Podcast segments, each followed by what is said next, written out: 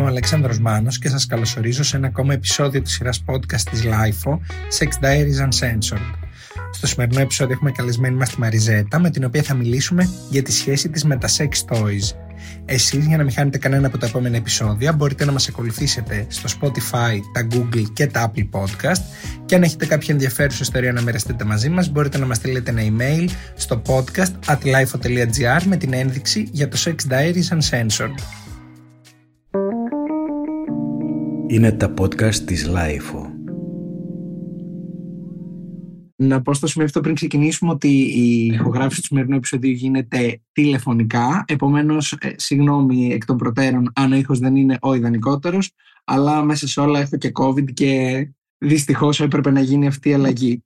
Ε, θα ήθελα Μαριζέτα να σου πω ξεκινώντας ότι χαίρομαι πάρα πολύ που μιλάω για sex toys με μία γυναίκα αφενός γιατί νιώθουν οι περισσότεροι ότι ε, είναι κάτι το οποίο δεν υπάρχει, τα sex toys είναι κάτι το οποίο δεν υπάρχει στα συρτάρια και στη ζωή πολλών γυναικών ε, και αφετέρου γιατί νομίζω ότι για κάθε θέμα που μιλάει μια γυναίκα ε, ίσως ε, καταρρύπτεται και ένα μικρό στερεότυπο που θέλει τις γυναίκες να μην έχουν την ίδια σχέση με το σεξ με αυτή που έχουν οι άντρες. Για κάποιο λόγο το έχουμε λίγο στο μυαλό μας πολύ περισσότερο κατακριτέο από ότι για έναν άντρα να έχει σεξ να πειραματίζεται με τη σεξουαλική του ζωή. Οπότε χαίρομαι πάρα πολύ που είσαι σήμερα εδώ μαζί μας. Και εγώ χαίρομαι πάρα πολύ. Θέλω να ξεκινήσω ρωτώντας σε πώς ξεκίνησε η επαφή σου με τα sex toys. ε, δεν είμαι σίγουρη βασικά. Ήταν λίγο τυχαίο. Διότι είχα γνωρίσει ένα άτομο το οποίο με έκανε ουσιαστικά να ανακαλύψω λίγο παραπάνω τον εαυτό μου. Και άρα επειδή μου άρεσε βασικά εκείνο το άτομο πολύ ε, στην αρχή σκέφτηκα ότι θα αγοράσω κάτι για να το χρησιμοποιήσουμε μαζί. Δεν εξελίχθηκε ακρι... ακριβώς έτσι το θέμα, είναι η αλήθεια. Πώς εξελίχθηκε; Ε, η σχέση μου με εκείνο το άτομο ουσιαστικά δεν έχει υπάρξει ποτέ από κοντά. Αυτό εννοούσα ότι το χρησιμοποίησα τελικά μόνη μου το sex toy. Τέλεια, κατάλαβα. Ποιο ναι. ήταν το πρώτο sex toy που αγόρασες για αυτόν τον άνθρωπο; Ναι, με αφορμή αυτόν τον άνθρωπο. Ήταν ένα strap-on βασικά με τρία ομοιώματα. Ερώτηση τώρα γιατί έχω ξεκινάνε οι απορίες μου τώρα εδώ ναι. εμένα. Ε, τα τρία ομοιώματα εννοούμε τρία διαφορετικά ομοιώματα που έμπαιναν στο ίδιο strap-on. Ναι, ναι. Δύο 15 εκατοστά και το άλλο 11. OK. Okay. Ναι. Ε, οπότε να υποθέσω ότι η συγκεκριμένη σχέση εξ αποστάσεως με αυτόν τον άνθρωπο για τον mm. οποίο αγόρασε τα sex toy ήταν μια σχέση, μια επικοινωνία με έναν άντρα. Όχι, ήταν με γυναίκα. OK, okay, τέλεια, ναι. δικό μου, δική μου λάθος υπόθεση αυτή. Yeah. Επομένως λοιπόν μετά την, ε, μετά την ε, διαπίστωση ότι δεν θα χρησιμοποιηθούν αυτά τα sex toys ε, με την κοπέλα για την οποία προορίζονταν, ξεκίνησες να έρχεσαι εσύ σε επαφή μαζί τους.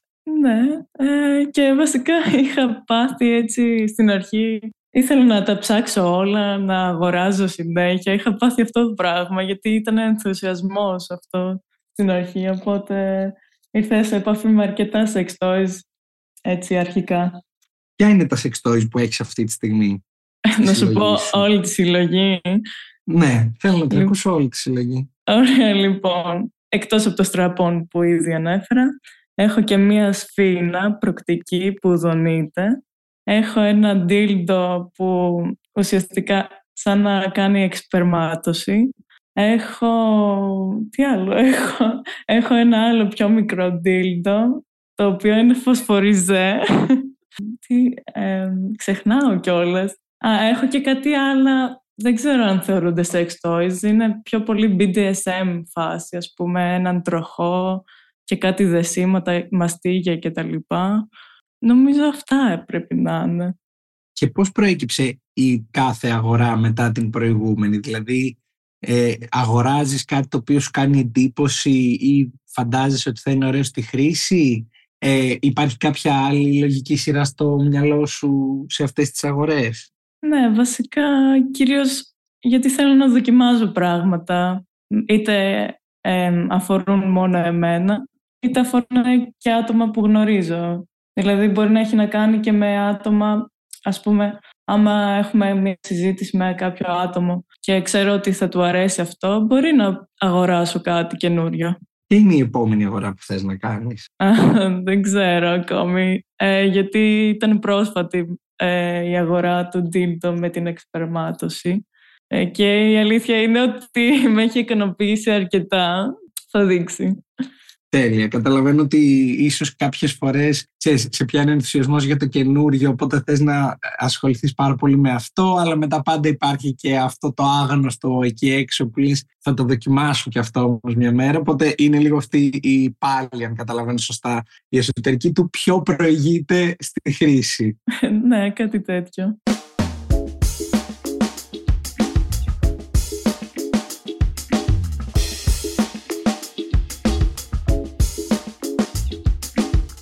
Ε, επειδή ανέφερες ότι μπορεί κάποια αγορά σεξτόι να σχετίζεται και με την επικοινωνία σου με έναν άνθρωπο, πώς αντιμετωπίζουν οι σύντροφοί σου το ότι έχει σεξτόι. Οι περισσότεροι θετικά το έχουν αντιμετωπίσει, δηλαδή τους αρέσει να δοκιμάζουν καινούργια πράγματα που δεν έχουν δοκιμάσει και οι ίδιοι, ας πούμε.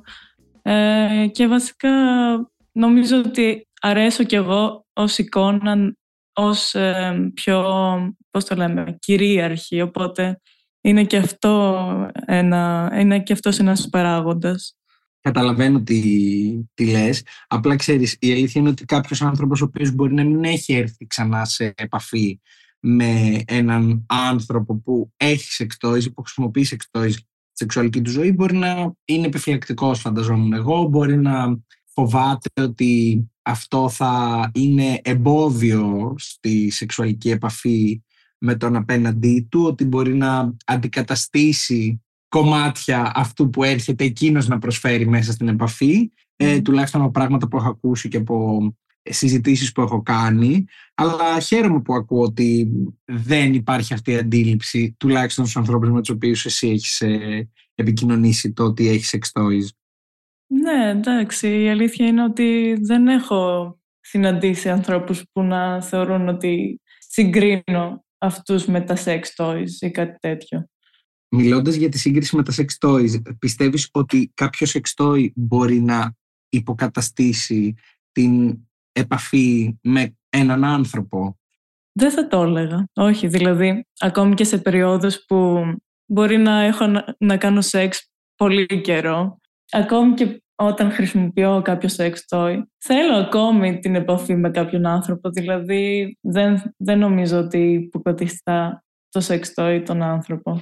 Μιλώντας για τα sex toy και την επαφή με τους άλλους ανθρώπους, θα ήθελα λίγο να θυμηθείς και να μοιραστείς μαζί μας το πώς ήταν η σεξουαλική σου ζωή πριν τα sex toys και πώς είναι σήμερα. Είναι κάτι το οποίο έχει αλλάξει, σου έχουν ανοίξει ένα νέο κόσμο, έχεις σκεφτεί ότι γιατί δεν πήρα νωρίτερα ένα σεξτόι να έχω να παίζω και να πειραματίζομαι με πράγματα. Πώς είναι αυτό στη ζωή σου; Ναι, βασικά η αλήθεια είναι ότι είχα ξεκινήσει την αγορά των sex toys από, σχεδόν από τότε που ξεκίνησα το σεξ βασικά. Ε, δηλαδή κάπου στα 17-18 γιατί τότε ξεκίνησα να έρχομαι σε σεξουαλική επαφή με άλλα άτομα τότε ήταν και η σχέση αυτή, ας πούμε, που με γνώρισε και στα sex toys, ε, αλλά μέχρι να κάνω κάποια αγορά, εντάξει, γενικότερα η σεξουαλική μου ζωή δεν ήταν πολύ διαφορετική. Απλώς, άμα ήθελα εγώ να κάνω κάτι μόνη μου, μπορεί να χρησιμοποιούσα το οτιδήποτε, ό,τι έβρισκα στο δωμάτιο, ό,τι έβρισκα στο σπίτι γενικότερα. Οπότε τουλάχιστον τώρα υπάρχει το ανάλογο το για την κάθε περίπτωση. Ναι. Ποιο είναι το αγαπημένο σου σεξ ποιο είναι αυτό που θα χρησιμοποιήσεις πιο εύκολα σε σχέση με τα υπόλοιπα ή πιο συχνά; Τα τρία ομοιώματα από το στραπών και το άλλο, το ντίλτο που έχω αναφέρει ήδη με την εξπερμάτωση. Αυτά τα δύο νομίζω θέλεις να μας περιγράψεις λίγο όπως γίνεται και όπως μπορείς πώς λειτουργεί αυτό το ντύλτο που το έχω ακούσει και νομίζω ότι δεν μπορεί να βγει από το μυαλό μου γιατί μου έχει εξάψει την περιέργεια. Ναι. Εντάξει, βασικά ουσιαστικά έχει μία τρόμπα αυτό το dildo που γεμίζει με νερό και μέσω ενός σωλήνα το νερό ουσιαστικά εκτοξεύεται μέσα από το dildo αυτό.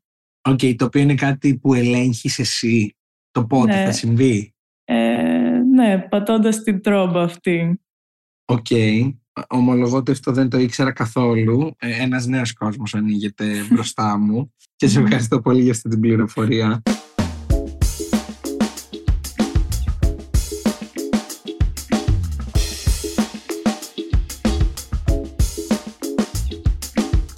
Αντιλαμβάνομαι ότι η όλη σου επαφή με τα sex toys είναι κάτι το οποίο εξελίσσεται και διαμορφώνεται και αλλάζει ανάλογα τις περιόδους και τα sex toys που χρησιμοποιείς. Οπότε νομίζω ότι η πρώτη ερώτηση που μου έρχεται στο μυαλό είναι το αν έχεις ανακαλύψει κάτι μέσα από την εμπειρία σου με τα sex toys το οποίο δεν περίμενες κάτι καινούριο, κάτι που άλλαξε ένα κομμάτι της ε, αντίληψής σου για το σεξ. Ε, ναι, η αλήθεια είναι ότι έχει συμβεί κάτι, αυτό το πράγμα. Ε, βασικά υπήρχε μία περίοδος που κάποιοι άντρες α, είχαν αρχίσει να μου ζητάνε να τους κάνω pegging αυτό. Και τελικά ήρθε η στιγμή και το δοκίμασα και μου άρεσε αρκετά και όποιος είναι ανοιχτός να το κάνουμε. Ε, Ε, είναι ευπρόσδεκτος ε, ναι, να επικοινωνήσει μαζί σου. ναι, ακριβώς. Μιλώντας ε, για την εμπειρία σου με τους άντρες και τα sex toys, θεωρείς ότι οι γυναίκες είναι πιο ανοιχτές στην εμπειρία των sex toys ή όχι σε σχέση με τους άντρες; Θεωρώ ότι οι γυναίκες γενικότερα όσον αφορά τη σεξουαλική ζωή τέλος πάντων και τον πειραματισμό ας το πούμε έτσι είναι πιο ανοιχτές σε σχέση με τους άντρες γιατί δεν ξέρω γιατί δεν ξέρω. Βασικά ίσως φταίει το ότι οι άντρες ίσως έχουν μεγαλώσει να φαίνονται πιο δυνατοί ξέρω εγώ και Αφαιρούν κάτι από την ε, δύναμη Άμα- τους ε, ναι. στο κρεβάτι. το, θε, το βλέπουν πολύ ως submissive, ότι γίνονται εκείνη την ώρα πολύ submissive, κάτι τέτοιο, δεν ξέρω. Και, Οκ, Ναι. επομένως ε, είναι λιγότεροι αυτοί που θα είναι πιο ανοιχτοί στο να δοκιμάσετε κάτι που σχετίζεται με τα sex toys σε σχέση με τις γυναίκες. Οκ, καταλαβαίνω τι λες, γιατί γενικότερα έχω την αίσθηση ότι λόγω και της φύσης του σεξ που έχουμε μάθει να έχουμε στο μυαλό μας, ίσως οι περισσότερες γυναίκες είναι πιο ευέλικτες στο τι φαντάζονται, τι θα μπορούσαν να δοκιμάσουν, τι θα μπορούσαν να χρησιμοποιήσουν, ενώ ένας άντρας ε, νιώθω ότι εκ των προτέρων απορρίπτει τα περισσότερα από τα sex toys ή όσα έχουν να κάνουν με διείσδυση στον ίδιο. Ε, ένα straight άντρας ειδικότερα. Οπότε ναι, βγάζει πολύ μεγάλο νόημα αυτό που μου λες.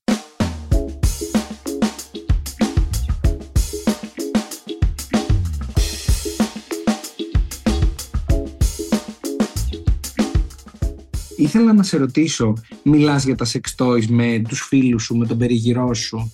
Θα μ, επικοινωνήσεις ότι έχω κάνει μια καινούργια αγορά και είμαι, ξέρω εγώ, πολύ χαρούμενη γι' αυτό ή ανυπομονώ να το δοκιμάσω. Και πώς το Ε, αντιμετωπίζουν; ναι, βασικά μου αρέσει πάρα πολύ να λέω τις καινούργιες μου αγορές και να τους δείχνω κιόλας ε, πώς είναι και τα λοιπά. και κάνω και δώρα βέβαια και στους άλλους, είναι η αλήθεια, γιατί δεν γίνεται να μην ε, θέλουν κάτι τέτοιο, να αποκτήσουν μια νέα εμπειρία με τον εαυτό τους ή και με κάποιον άλλον. Ε, Εν τω πάρα- μεταξύ, ήμουν έτοιμος να σε ρωτήσω, το είχα στις σημειώσεις μου, το αν έχεις κάνει ποτέ δώρο sex toy, αλλά πριν φτάσουμε σε αυτό, ναι. να υποθέσω ότι μοιράζ, μοιράζοντας, ε, μοιραζόμενοι με τους γύρω σου την πληροφορία ότι αγόρασες αυτό το σεξτόι και τα λοιπά, σίγουρα θα δέχεσαι και κάποιες ερωτήσεις ή θα δέχεσαι γενικότερα σχόλια, ρε παιδί μου, του στυλ τι είναι αυτό, πώς λειτουργεί. Μία πολύ καλώς εννοούμενη ζήλια. Ισχύει κάτι τέτοιο, ότι θέλω κι εγώ να παίξω με αυτό το toy, ξέρω εγώ. Ή Ναι. είναι περισσότερο επιφυλακτική ότι τι είναι αυτό τώρα που αγόρασε ή ξέρω εγώ πολύ προχωρημένο ακούγεται. Μ, Δεν ξέρω. Βασικά νομίζω ξέρουν λιγάκι ότι είμαι έτσι πιο ανοιχτή με το σεξ γενικότερα και ότι δεν έχω κάποιο θέμα. Οπότε δεν το επικρίνουν ή, ή τους φαίνεται οκ αυτό.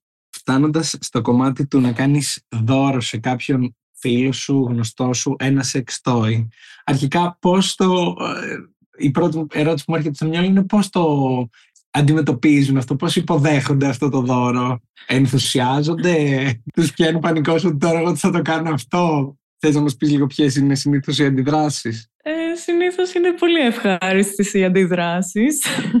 Αν και πολλοί φίλοι μου ακόμη μένουν με τους γονείς τους, οπότε αυτό τους νοιάζει περισσότερο άμα δεν θέλουν να το ξέρουν οι γονείς τους. Πού θα, θα το, το κρύψουν. Ναι, αυτό ακριβώς. Αλλά για παράδειγμα, μία φίλη μου πρόσφατα μου λέει «Εμένα θέλω να μου φέρεις στα γενέθλιά μου μία κούκλα του σεξ». Τη λέω «OK, θα το κάνω».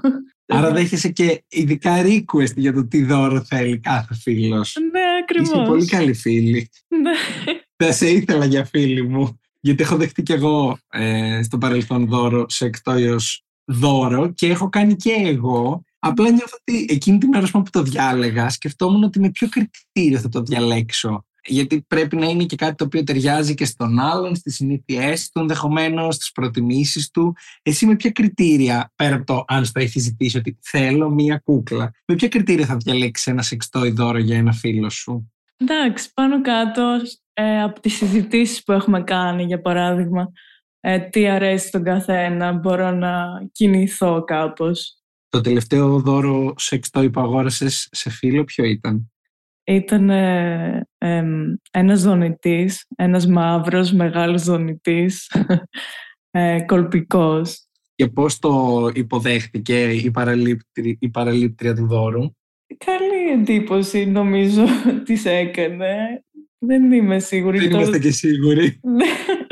Εντάξει, υπήρχε Μπορεί ακόμα να το εξερευνεί. Ναι, γιατί... Α, τη σόκαρε. Ναι, ναι, γιατί δεν της είχα πει τίποτα, ήταν έκπληξη. OK, okay, εντάξει. Η αλήθεια είναι ότι μπορεί να βρεθείς προ εκπλήξεως όταν κάποιος φέρει έναν πάρα πολύ μεγάλο δονητή για δώρο.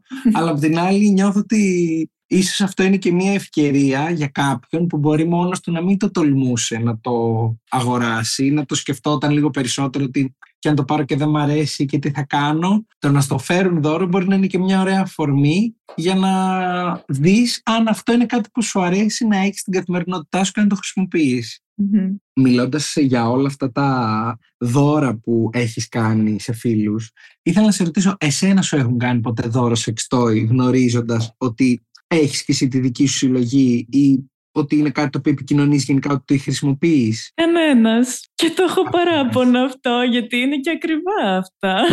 το, το σκέφτηκα πριν ότι αυτά τα δώρα είναι μια πάρα πολύ ακριβή επένδυση. Δηλαδή, μια κούκλα, φαντάζομαι, δεν το έχω ψάξει πρόσφατα, ότι είναι ένα αρκετά ακριβό δώρο. Και δεν σου έχει κάνει εσένα κανένας. Δηλαδή, πραγματικά μέσα από αυτό το επεισόδιο νομίζω ότι θέλω να το επικοινωνήσω εγώ αυτό, ότι οι φίλοι σου, καλό θα ήταν στα επόμενα γενέθλια γιορτή να σκεφτούν ότι ίσως η συλλογή σου χρειάζεται μία ενίσχυση. Ναι, καλή ιδέα. Οπότε μπορείς και εσύ, ξέρεις, να αρχίσεις να πετάς τυχαία κάποιες ιδέες που, ε, που μπορεί να έχεις. Mm-hmm. πολύ θα ήθελα αυτό κάποια στιγμή να πάρω. Έτσι ώστε να τα ακούσουν και αυτοί να ξέρουν και τι να σου πάρουν. Θα το εφαρμόσω βασικά αυτό. Είδες, είμαι εγώ εδώ για σένα.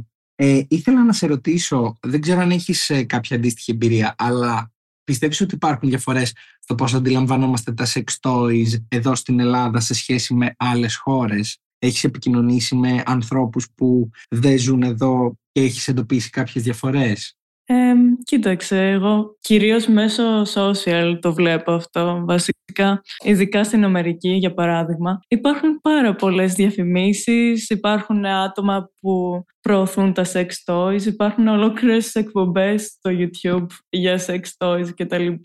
Ακόμη από αυτό υπάρχει μια μεγάλη διαφορά σε σχέση με την Ελλάδα. Δηλαδή εδώ πέρα πολύ πιο δύσκολα θα δεις ξαφνικά στο Instagram ε, κάποια διαφήμιση για sex toys ή κάτι τέτοιο. Ναι, εδώ τα κρύβουμε και λίγο. Ναι. Και ενώ τα κρύβουμε και σε επίπεδο αγοράς, ότι θα μπει σε ένα sex shop το οποίο μπορεί να μην φαίνεται και πολύ απ' έξω ή να είναι κάποια προϊόντα πολύ καλά κρυμμένα είτε εντάξει μέσω ίντερνετ που φαντάζομαι ότι αγοράζει και περισσότερος κόσμος πλέον τα δικά του σεξτόι, αλλά η αλήθεια είναι ότι ούτε διαφήμιση έχω δει πουθενά, ούτε κάποιο άρθρο ή κάποιο βίντεο ελληνικού περιεχομένου που να, να δίνει ρε παιδί μου και κάποιες πληροφορίες. Δηλαδή, όντως μπορεί να θες να αγοράσεις κάτι για το οποίο έχεις άγνοια του τι είναι, πώς να το διαλέξεις. Οπότε νομίζω ότι ίσως αυτό στην Ελλάδα λειτουργεί περισσότερο από στόμα σε στόμα. Δηλαδή, mm. δοκίμασα αυτό το δονητή, ε, πες μου τη, δοκίμασα αυτό το δονητή, πες μου τη γνώμη σου, ξέρω εγώ, γιατί θέλω να τον πάρω κι εγώ. Ναι, και ούτε κάνω αυτό βασικά, γιατί δεν μιλάμε γενικότερα για αυτά τα θέματα. Σε σχέση με το κρυφό του πράγματος, ε, οι περισσότεροι, και έχουμε δει και στις ταινίες, ίσως ξέρουμε και από φίλους που μπορεί να μένουν και μόνοι τους, ότι ε, καταχωνιάζουν κάπου τα sex toys, τα κρύβουν, ίσως τα έχουν στο κομμωδίνο στην καλύτερη ή κρυμμένα κάτω από ρούχα ε, κτλ. Εσύ πού αποθηκεύεις τα sex toys και πόσο φανερά τα έχεις μέσα στο ε, σπίτι; Ναι. Εγώ τα έχω βασικά σε ένα σιρτάρι στην τουλάπα μου, τα περισσότερα, και κάποια άλλα σε μια τσάντα και αυτό έχει πολύ πλάκα γιατί κάθε φορά ξέρω εγώ που θέλω να τα βγάλω από την τσάντα είναι λες και τα βγάζω από ένα μαγικό καπέλο και μου το έχουν πει κιόλας ότι είναι λες και κάνω μαγικά εκείνη τη στιγμή. Εντάξει, μπορεί να κάνω στη συνέχεια μαγικά, αλλά τέλος πάντων. Μ' αρέσει πάρα πολύ η προσέγγισή σου.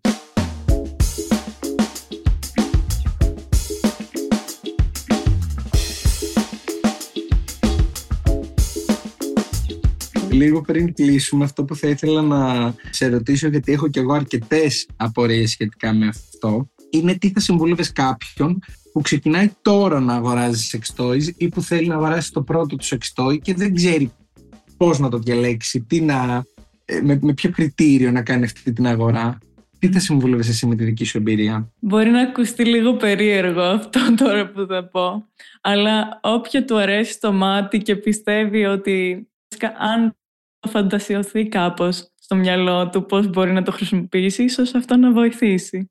OK. Okay. Πέρα από την πρώτη εικόνα και το οπτικό του πράγματος που σίγουρα παίζει κάποιο ρόλο γιατί μπαίνεις και στη διαδικασία να φανταστείς πώς θα είναι πάνω σου, μέσα σου, δεν ξέρω εγώ πού, όπου χρησιμοποιείται το καθένα. Πέρα λοιπόν από αυτό το κριτήριο, εσύ με ποιο άλλο κριτήριο ξεκινούσες να αγοράζεις ένα sex toy. Παραδείγματος χάρη σχετικά με τους δονητές και το μέγεθος. Ε, μπορεί κάποιον ή κάποια το 15 εκατοστά να τον τρομάζει, να λέει μήπως είναι λίγο μεγάλο.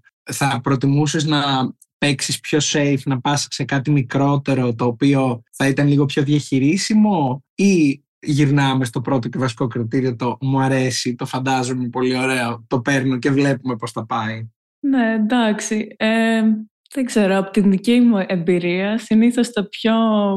Αυτά που δεν μου έχουν κάνει πολύ μεγάλη εντύπωση ε, εμφανισιακά τέλος πάντων, συνήθως όντως και στην πράξη δεν μου έχουν προκαλέσει μεγάλη ευχαρίστηση. Τώρα δεν ξέρω αν βοηθάει αυτό καθόλου. Σίγουρα υποθέτω ότι το οπτικό ερέθισμα παίζει έναν πάρα πολύ μεγάλο ρόλο. Τη γενικότερη απόλαυση, δηλαδή αν το κοιτάς και το χαίρεσαι, ε, ίσως είναι και λίγο πιο πιθανό να το, να το χαρείς. Αλλά για να αντιστρέψω λίγο την ερώτηση, θα αγόραζες εσύ ένα σεξτόι το οποίο θα φοβόσουν, θα ανησυχούσες για το αν μπορείς να το χρησιμοποιήσεις αν είναι πολύ μεγάλο, αν είναι πάρα πολύ ιδιαίτερο, αν είναι πάρα πολύ διαφορετικό ναι. από αυτά που έχεις ήδη. Ναι, βασικά το έχω κάνει αυτό και έχει πάει πολύ καλά γιατί μου αρέσει γενικότερα έτσι και αλλιώς να δοκιμάζω και τα όρια μου μερικές φορές. OK, okay, άρα ουσιαστικά ε, υποθέτω ότι μία δεύτερη συμβουλή πέρα από το οπτικό του πράγματος είναι το να είσαι open, να εξερευνήσεις το τι μπορεί να σου προσφέρει το κάθε sex toy και αναλόγως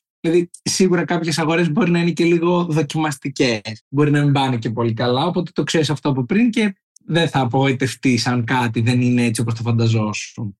Μαριζέτα, σε ευχαριστώ πάρα πολύ για αυτή την ενδιαφέρουσα εισαγωγή στον κόσμο των sex γιατί ομολογώ ότι εγώ είμαι αρκετά πίσω σε αυτό το κομμάτι της ε, σεξουαλικότητας και έχω ακόμα δρόμο, αλλά μου έδωσες αρκετά ερεθίσματα και για να σκεφτώ και για να ξεκινήσω κι εγώ να κάνω δώρα sex toys σε φίλους μου, για να ανακαλύψουμε λίγο έτσι όλοι μαζί, ενώ παράλληλα, ε, αυτόν τον ωραίο κόσμο που μου περιγράφεις και χαίρομαι πάρα πολύ που άκουσα έναν άνθρωπο ακομπλεξάριστο που αγαπάει τα sex toys, τα γουστάρει και περνάει πολύ καλά μαζί τους. Εγώ χάρηκα πολύ για τη συζήτηση αυτή και χάρηκα πολύ που σε όθησα σε αυτόν τον κόσμο. Είμαι ο Αλέξανδρος Μάνος και αυτό ήταν ένα ακόμα επεισόδιο της σειράς podcast της Life Sex Diaries Uncensored. Στο σημερινό επεισόδιο είχαμε καλεσμένη μας τη Μαριζέτα με την οποία μιλήσαμε για τη σχέση της με τα sex toys. Εσείς για να μην χάνετε κανένα από τα επόμενα επεισόδια μπορείτε να μας ακολουθήσετε στο Spotify, τα Google και τα Apple Podcast. Ηχοληψία, επεξεργασία και επιμέλεια, φέδωνας εκτενάς και μερόπικοκίνη. Ήταν μια παραγωγή της LIFO. Είναι τα podcast της LIFO.